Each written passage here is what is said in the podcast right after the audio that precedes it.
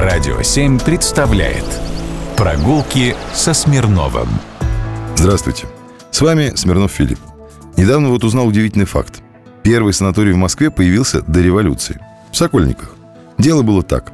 Трагедия в семье Четвериковых у предпринимателя Дмитрия Ивановича Четверякова и его супруги Александры дочь заболела костным туберкулезом и обезножила, вот эта трагедия привела к тому, что городские власти выделили в Москве, в Сокольниках, на поперечном просеке, участок земли для строительства здесь первого в России туберкулезного санатория. Над проектом работал архитектор Павел Малиновский.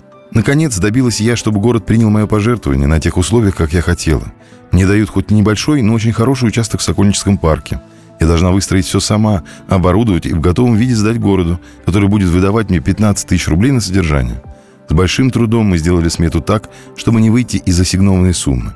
Совершенно автономное учреждение, независимое ни от какой больницы. Работы будет много, знаю, что и без неприятностей не обойдешься, но в кипучем деле забываешь свое горе. Учреждение будет носить имя моей Наташи. Быть может, со временем она в нем найдет смысл жизни. Так в 1911 году писала в письме своей знакомой Александра Александровна Четверякова, которая только что похоронила супруга.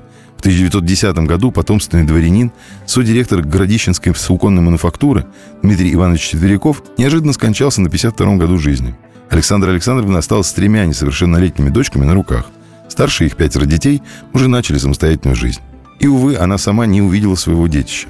Первый камень заложили в 1912 году, а уже в 1913 объект был сдан – Каменное одноэтажное здание, вытянутое по периметру, с полукруглым фронтоном в центре, было построено так, чтобы в будущем, в случае необходимости, можно было надстроить второй этаж.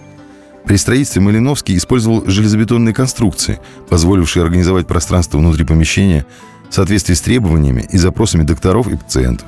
Центральное отопление, электричество, приточная вентиляция, собственная котельня, кухня, лаборатория, рентгеновский кабинет, аптека, кабинеты врачей и даже водолечебница.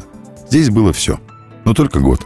С началом Первой мировой войны пространство преобразовали в Ивако-госпиталь.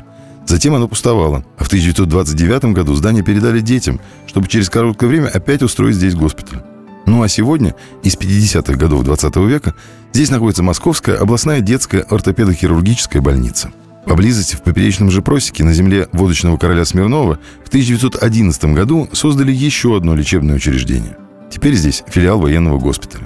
Только то Смирновское учреждение имело статус не санатория, а дачи. Поэтому Четверяковых можно считать первыми. Прогулки со Смирновым. Только на «Радио 7».